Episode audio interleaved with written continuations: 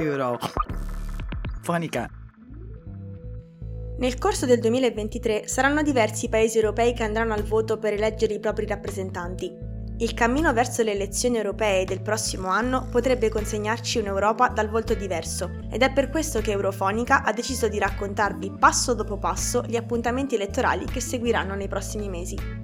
Ogni puntata sarà dedicata a raccontarvi le elezioni di uno o più paesi europei ed uscirà a ridosso del giorno del voto. Ad elezioni concluse pubblicheremo sui nostri social un post di commento dei risultati. Domenica 5 marzo i cittadini estoni andranno a votare per eleggere un nuovo Parlamento. Io sono Irene Vanni. Io sono Lorenzo Fabbri. E questo è un podcast di Eurofonica. Eurofonica. Con un'estensione sei volte inferiore rispetto a quella dell'Italia e una popolazione complessiva paragonabile a quella della città di Milano, la Repubblica d'Estonia è un paese di cui si parla poco a livello europeo. Eppure, la sua vicinanza geografica alla Russia, così come la numerosa e radicata comunità russofona, le conferiscono un ruolo alquanto interessante all'interno delle attuali dinamiche europee. Si è anche ipotizzato a tal proposito una eventuale nomina dell'attuale prima ministra estone Kaya Kallas a segretaria della Nato, per un paese piccolo, ma che ama definirsi come un vero e proprio paradiso amministrativo all'interno dell'Europa, questa cosa non può che essere un enorme motivo di vanto. Ma andiamo con ordine. Per molti aspetti il sistema politico estone assomiglia molto a quello italiano. Infatti l'Estonia è una repubblica parlamentare in cui i cittadini sono chiamati ad eleggere i deputati dell'unica Camera del Parlamento estone, il Riigikogu. A loro volta questi parlamentari eletti votano la fiducia al primo ministro, su proposta del Presidente della Repubblica. Basata su un sistema elettorale che potremmo definire come proporzionale puro, la legge elettorale estone è molto meno complicata di quella attualmente in vigore in Italia. I partiti conquistano seggi in Parlamento sbarramento sulla base della percentuale di voti ricevuti dai cittadini, con una soglia di sbarramento fissata al 5%. I voti dei partiti che non riescono a superare questa soglia vengono in seguito distribuiti fra quelli che l'hanno superata. Date queste condizioni, è però quasi impossibile che un partito, da solo, riesca a ottenere più del 50% dei voti necessari a formare un governo.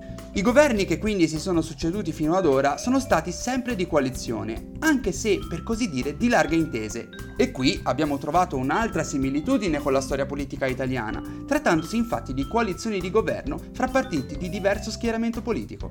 Attualmente la prima ministra Kaya Kallas guida un governo sostenuto da Partito delle Riforme, Socialdemocratici e Isama, tre partiti che, come ci spiegherà Irene, appartengono a tre schieramenti politici ben distinti fra loro. Il centro dell'area parlamentare è attualmente conteso da due forze, il Partito delle Riforme, di cui fa parte la prima ministra Kalia Callas, e il Center Party. Tendenzialmente il loro allineamento è liberale sul lato economico e progressista su quello dei diritti. Come il centro, anche l'ala destra del Regikoku è divisa tra due partiti. Da un lato c'è Isama, che è più concentrato sulla difesa delle tradizioni estoni e autore di proposte elettorali a sostegno della natalità, e ha una struttura un po' più istituzionalizzata rispetto a quella dell'altro partito, che è ECRE, il Conservative People's Party. Questo è considerato il più populista all'interno del Parlamento e si fa portatore di istanze nazionaliste, antirusse e antiglobaliste. L'unico partito a rappresentare la sinistra è quello socialdemocratico, che si concentra appunto sulle politiche sociali e sulla difesa dei cittadini a basso reddito. Tra i grandi partiti presenti in Parlamento è anche l'unico a proporre un sistema di tassazione progressiva, il che sicuramente racconta molto sulla politica estone, che è fortemente spostata verso destra, soprattutto per quel che riguarda le politiche economiche. Come ci ha raccontato il professor Francesco Privitera, docente di storia dell'Europa dell'Est presso l'Università di Bologna, questo è motivato principalmente da ragioni storiche. Da un lato l'Estonia voleva attraverso l'emancipazione economica e, e dalla, dallo, da, dal modello sovietico e allontanarsi il più velocemente possibile da una dipendenza del, la, dalla Russia, essere accettata il più velocemente possibile dai paesi occidentali e, e, in ultimo perché in realtà i paesi baltici, questo non è solo il caso dell'Estonia ma anche degli altri paesi baltici, è che eh, la, eh, questa transizione è stata ampiamente favorita dal ruolo esercitato dalle lobby eh, baltiche presenti negli Stati Uniti. Queste lobby hanno aiutato finanziariamente e politicamente la costruzione diciamo, della dell'Estonia post-sovietica eh, e, e, fino ad arrivare al paradosso che uno dei problemi che ha incontrato l'Estonia nell'ingresso con l'Unione Europea è che ha, aveva applicato talmente in, in, maniera talmente approfondita il modello americano, per esempio nella struttura del, eh, del diritto bancario, del diritto uh, del, de, del, diritto commerciale, eccetera, eccetera, che si trovava poi in, in, difficoltà né, con uh, la normativa europea e gli acquis communautaire e quindi ha avuto su, su alcune materie ha avuto molte difficoltà, nonostante l'Estonia fosse un paese molto avanzato da un punto di vista della propria riforma economica, perché aveva acquisito di fatto un modello molto più americano che non europeo nella sua definizione. Ecco, questo è avvenuto sia per ragioni economiche sia per ragioni politiche e, e ovviamente eh, questo ha comportato perciò anche nella, eh, ne, negli assetti politici interni una maggiore presenza di una dimensione liberale e neoliberista.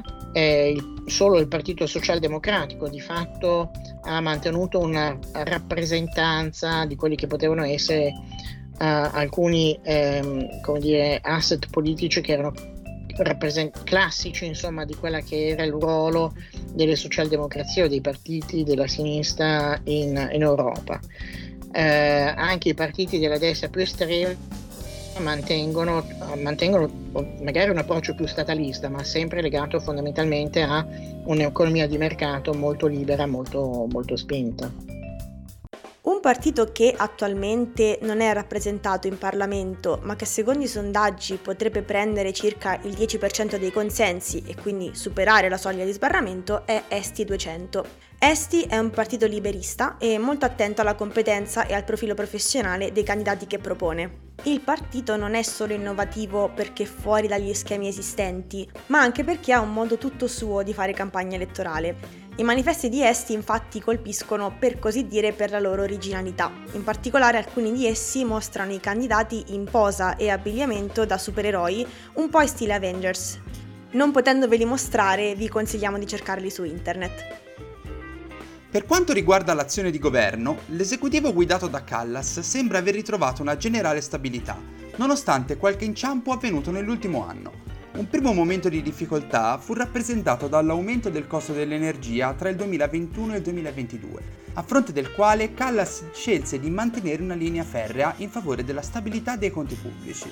Fu solo con il calo della sua popolarità, dovuto proprio al malcontento generale scaturito da questa decisione, che Callas si vide costretta ad un cambio di rotta. Il governo varò quindi un piano straordinario di circa 245 milioni di euro al sostegno delle imprese e del loro approvvigionamento energetico. Dopo aver superato queste difficoltà, Callas arriva all'appuntamento elettorale con il favore del pronostico, risultando prima in tutti i sondaggi condotti nel paese. L'eventualità di un nuovo esecutivo guidato da quella che numerosi organi di stampa internazionale hanno definito come la nuova Iron Lady di Europa sarebbe sicuramente favorevole per l'Unione Europea, come ci racconta Gwendalina Chiusa, giornalista e collaboratrice di Osservatorio Russia, se vincesse ancora, come è dato nei sondaggi, il Reform Party, diciamo che eh, l'Unione Europea tirerebbe un grande sospiro di sollievo, nel senso che si potrebbero portare avanti senza nessun intoppo tutte quelle che sono le politiche europee a cui l'Estonia fa parte. L'altra possibilità invece è che vinca un partito ultracattolico, il Conservative People's Party, perché in sostanza la composizione di queste elezioni sarà una uh, scelta tra dei partiti che sono social-liberali, mettiamola così, di cui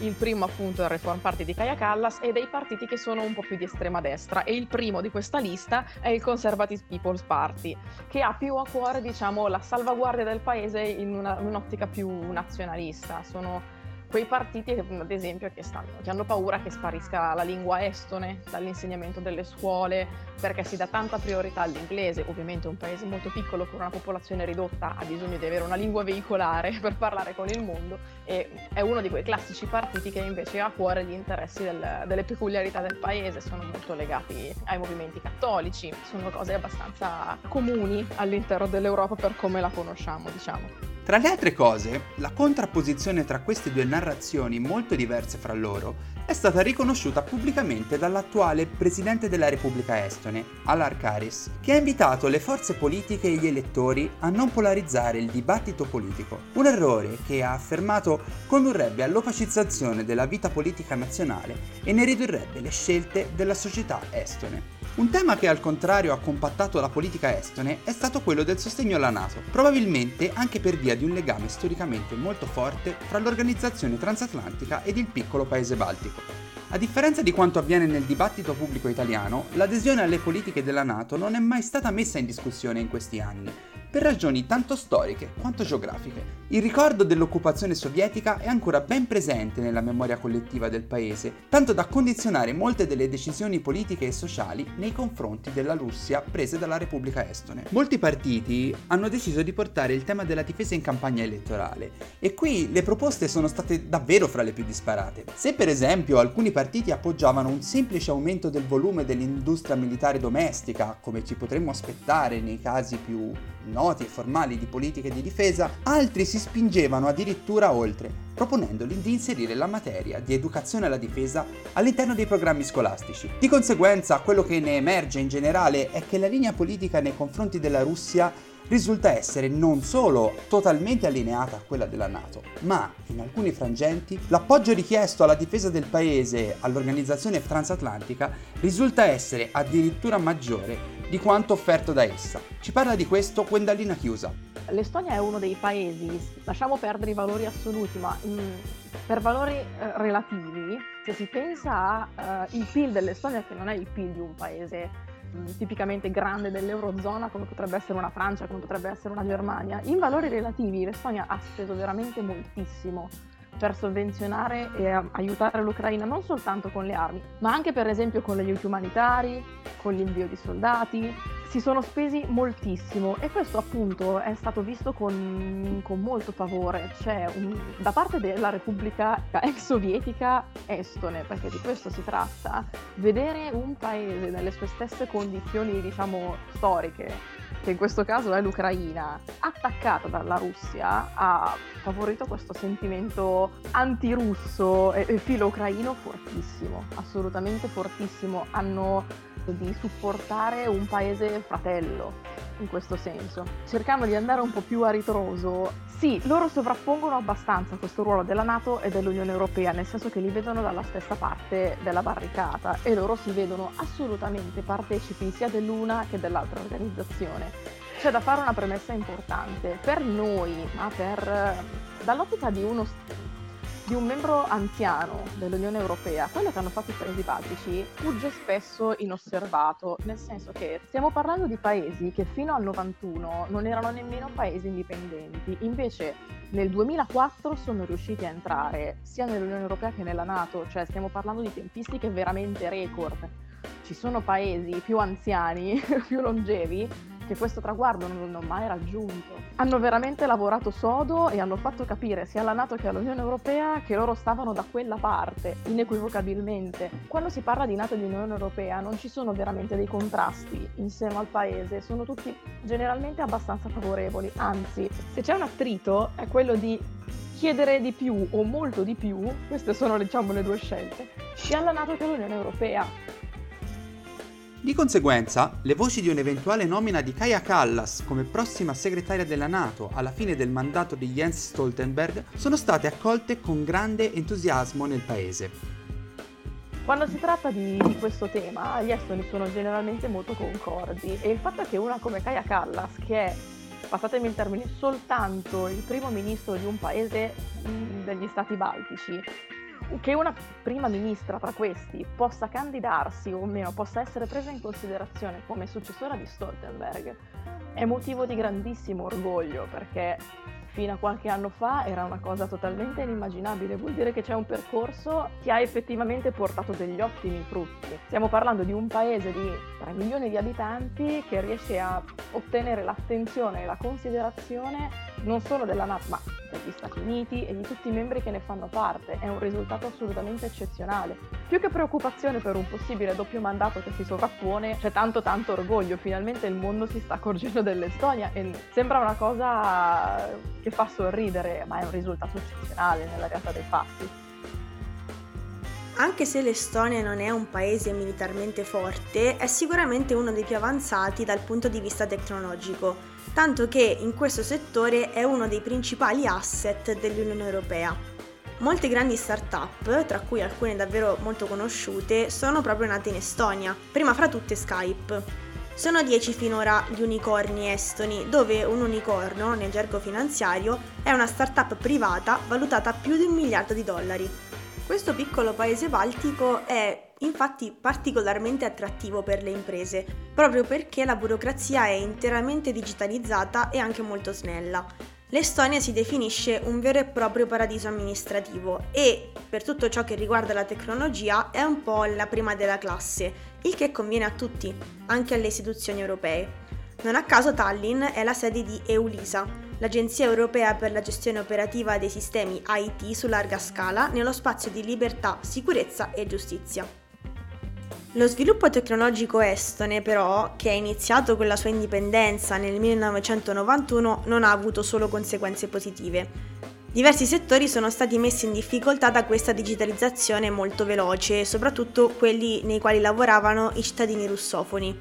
Questa minoranza, che è la più grande in Estonia, comprende molti ex cittadini dell'Unione Sovietica, che hanno attivamente supportato l'indipendenza estone, ma poi si sono trovati ad avere meno diritti rispetto agli altri.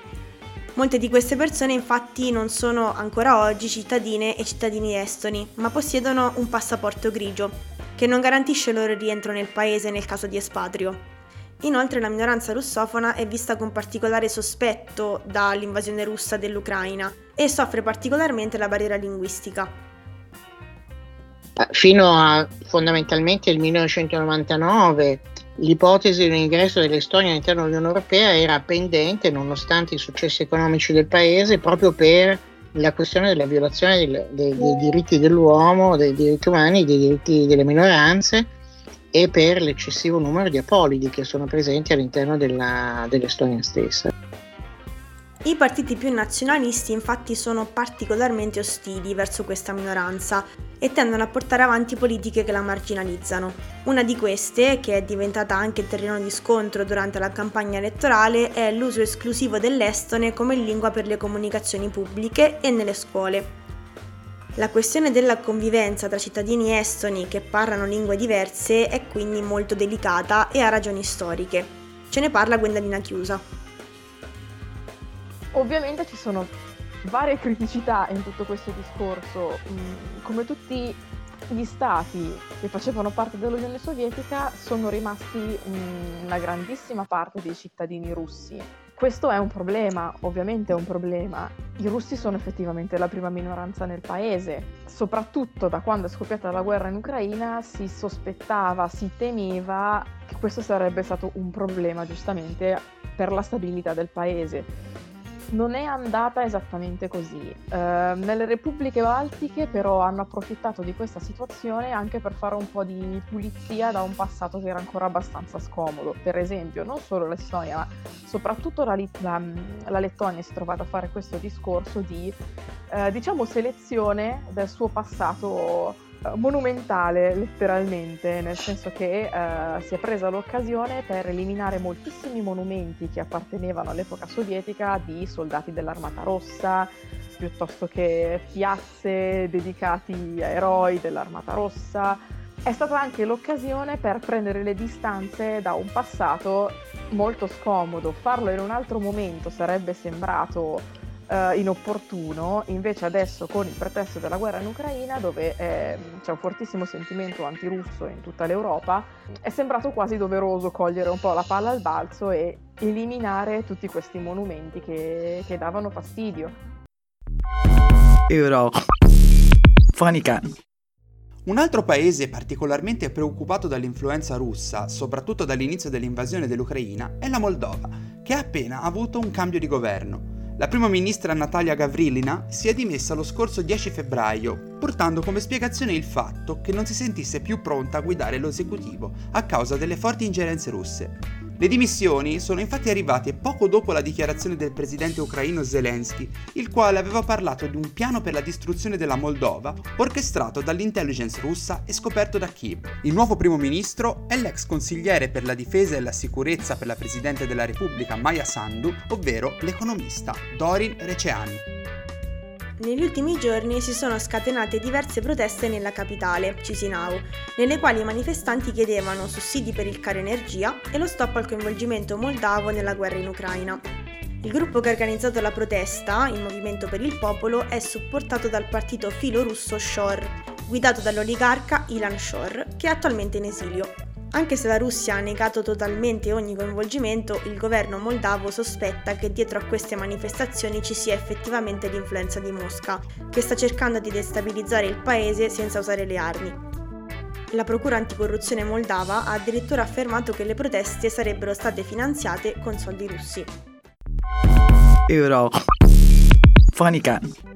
Quindi, ricapitolando, a partire dal 6 marzo conosceremo il nuovo assetto del Parlamento estone ed il governo che esso esprimerà. Sarà compito dei cittadini scegliere la direzione politica del paese, se aprire le porte dell'Estonia all'Europa e al mondo esterno oppure se mantenere un approccio prudente, con il paese chiuso in se stesso a protezione della propria identità nazionale. Nel frattempo continueremo a osservare l'evoluzione delle proteste in Moldova, in quanto importantissime per il futuro del nostro continente.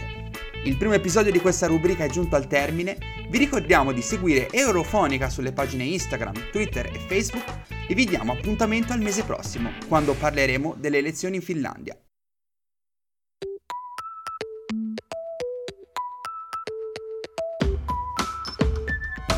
Euro.